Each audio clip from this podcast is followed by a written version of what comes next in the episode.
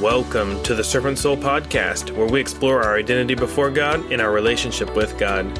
I'm your host, Kenneth Grady, and I pray that we will be fed by the Word of God, led by the Spirit of God, and living with passion for the will of God. And in so doing, may we raise each other up as we lay ourselves down before the Lord. This is the Servant Soul Podcast. Welcome. This week we're going to be diving into the second part of kindness versus truth. Last week, of course, we talked about truth and uh, and how that applies in the church, and oftentimes how it's abused. And this week, I really wanted to look specifically um, into that side of the argument about kindness being everything. And so, as I begin to think about the different arguments available to use, I had some thoughts about uh, you know, what about those who don't want to be kind? And, you know, do we kindly let others harm people and be unkind? Uh, or the thought of how do you enforce the law of kindness? And then whose kindness is more important, right? So if me being kind to my loved ones gets in the way of you being kind to your loved ones, then who wins? Do we just both stop being kind since arguing about who is right would be unkind? And then how do we know if we're even being kind if we don't know what is true?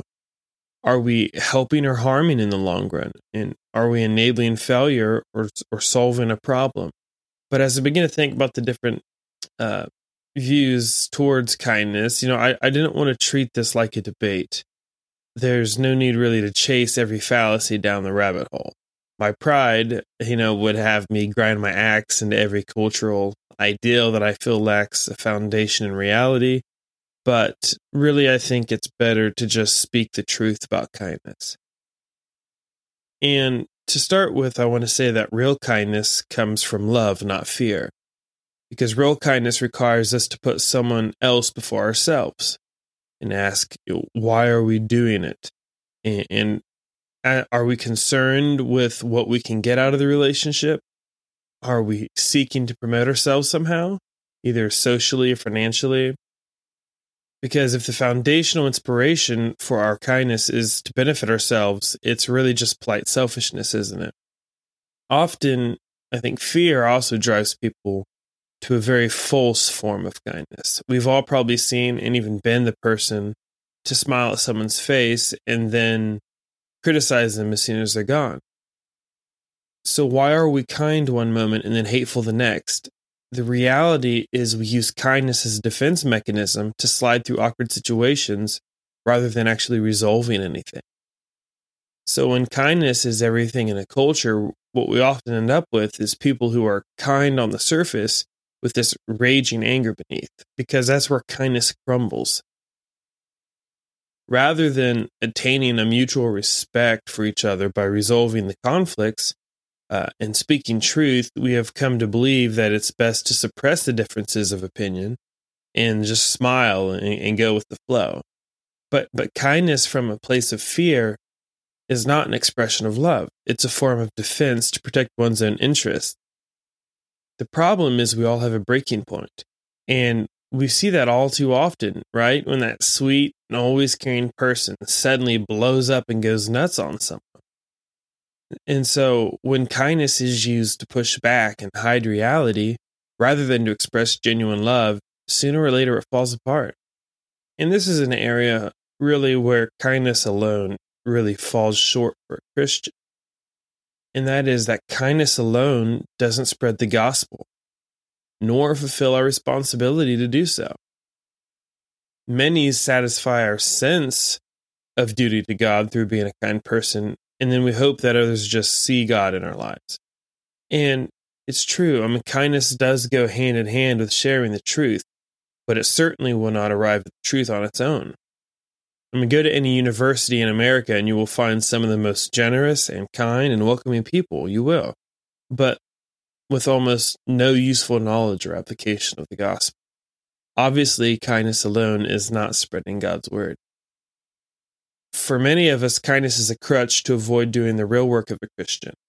Um, in a world where much of the culture is embracing doctrines that are contrary to God's word, living in obedience will often cause us to be labeled as unkind.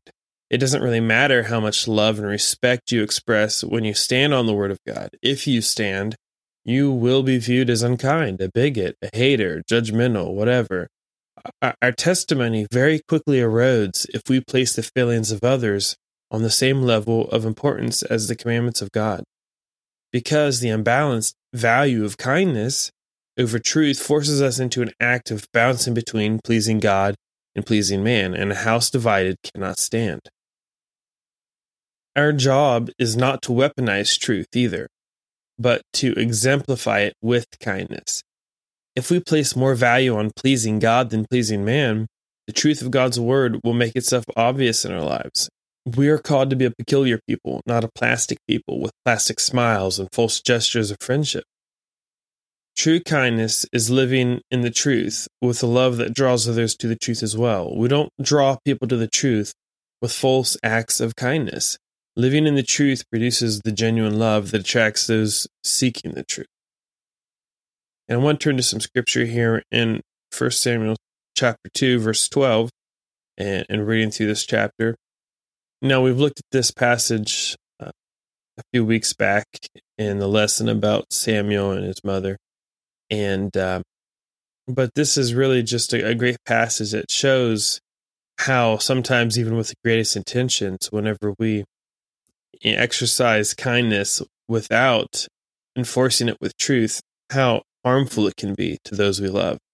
And so Eli in this passage is aware of the fact that his sons are are living contrary to the commandment of God. And be, the best understanding I have of what was happening was that as people were bringing the sacrifice to the priest to be offered to the Lord, they were supposed to burn the meat or boil the meat, and, and the fat was to be burned off as an offering to God because in this time, you know, the fat was considered to be the most precious part of the meat, and of course, God was was to be offered the the offering before anything was to be taken from it because God was to be put first.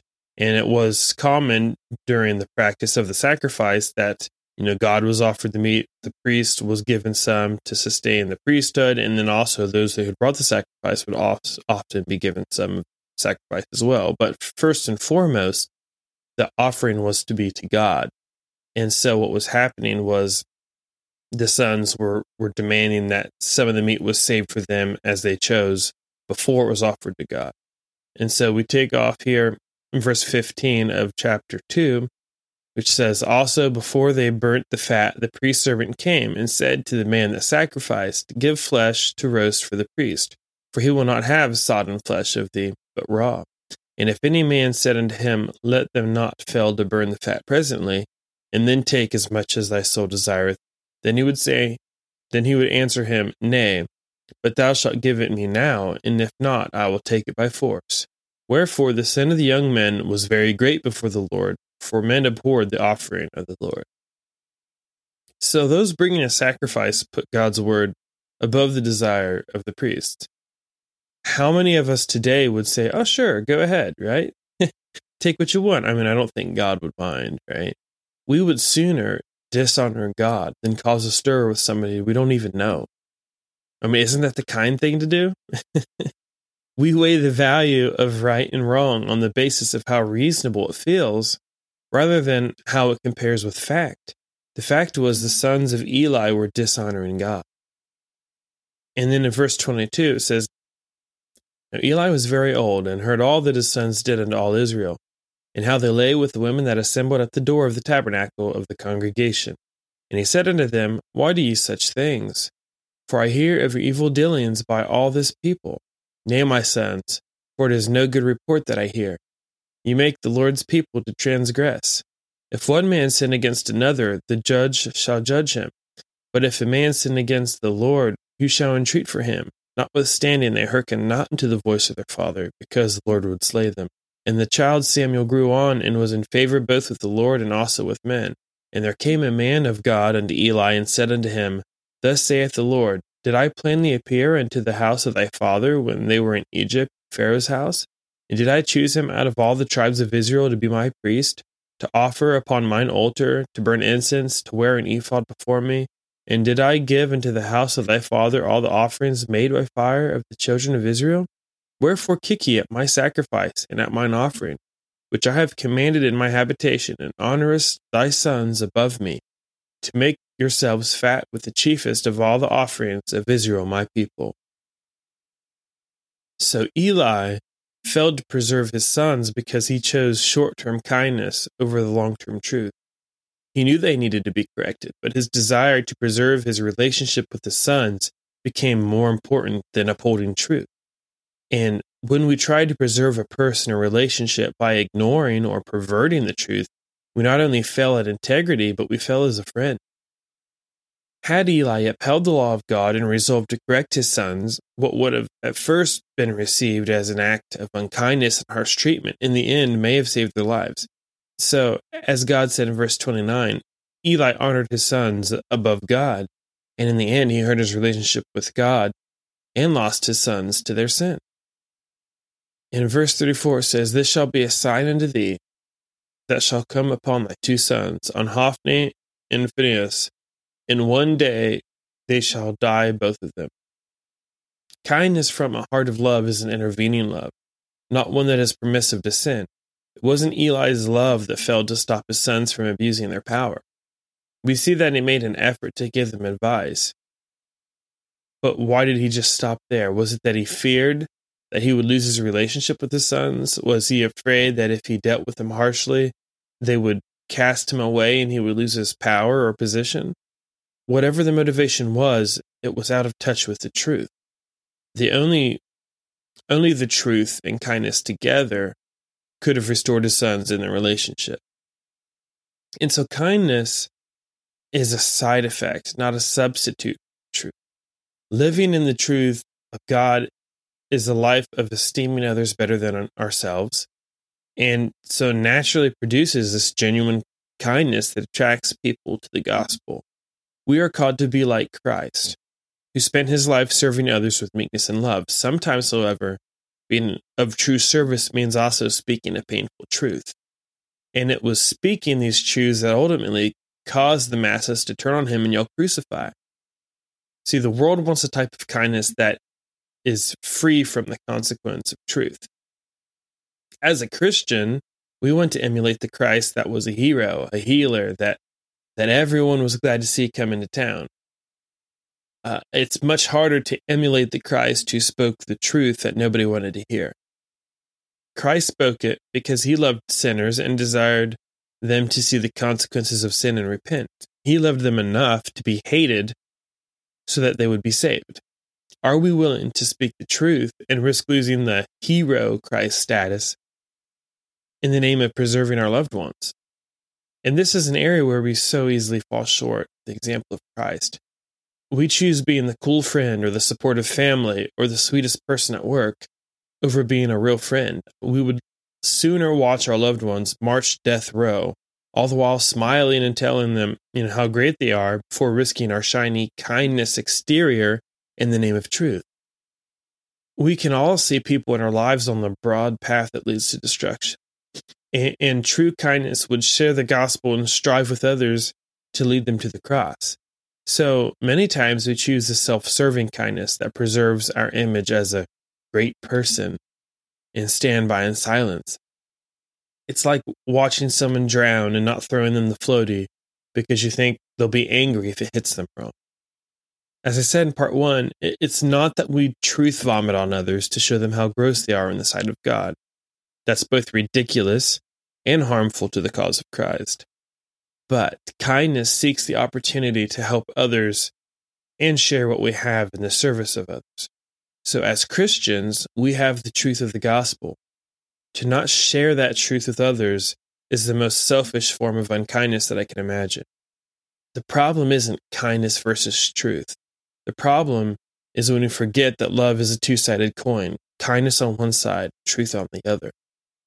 1 Corinthians 13, 4 through 6 says, Love suffers long and is kind. Love does not envy, love does not parade itself, is not puffed up, does not behave rudely, does not seek its own, is not provoked, thinks no evil, does not rejoice in iniquity, but rejoices in the truth. Amen. Thanks for listening, and until next time, may we grow in grace and in the knowledge of our Lord and Savior Jesus Christ. To him be glory both now and forever. Amen.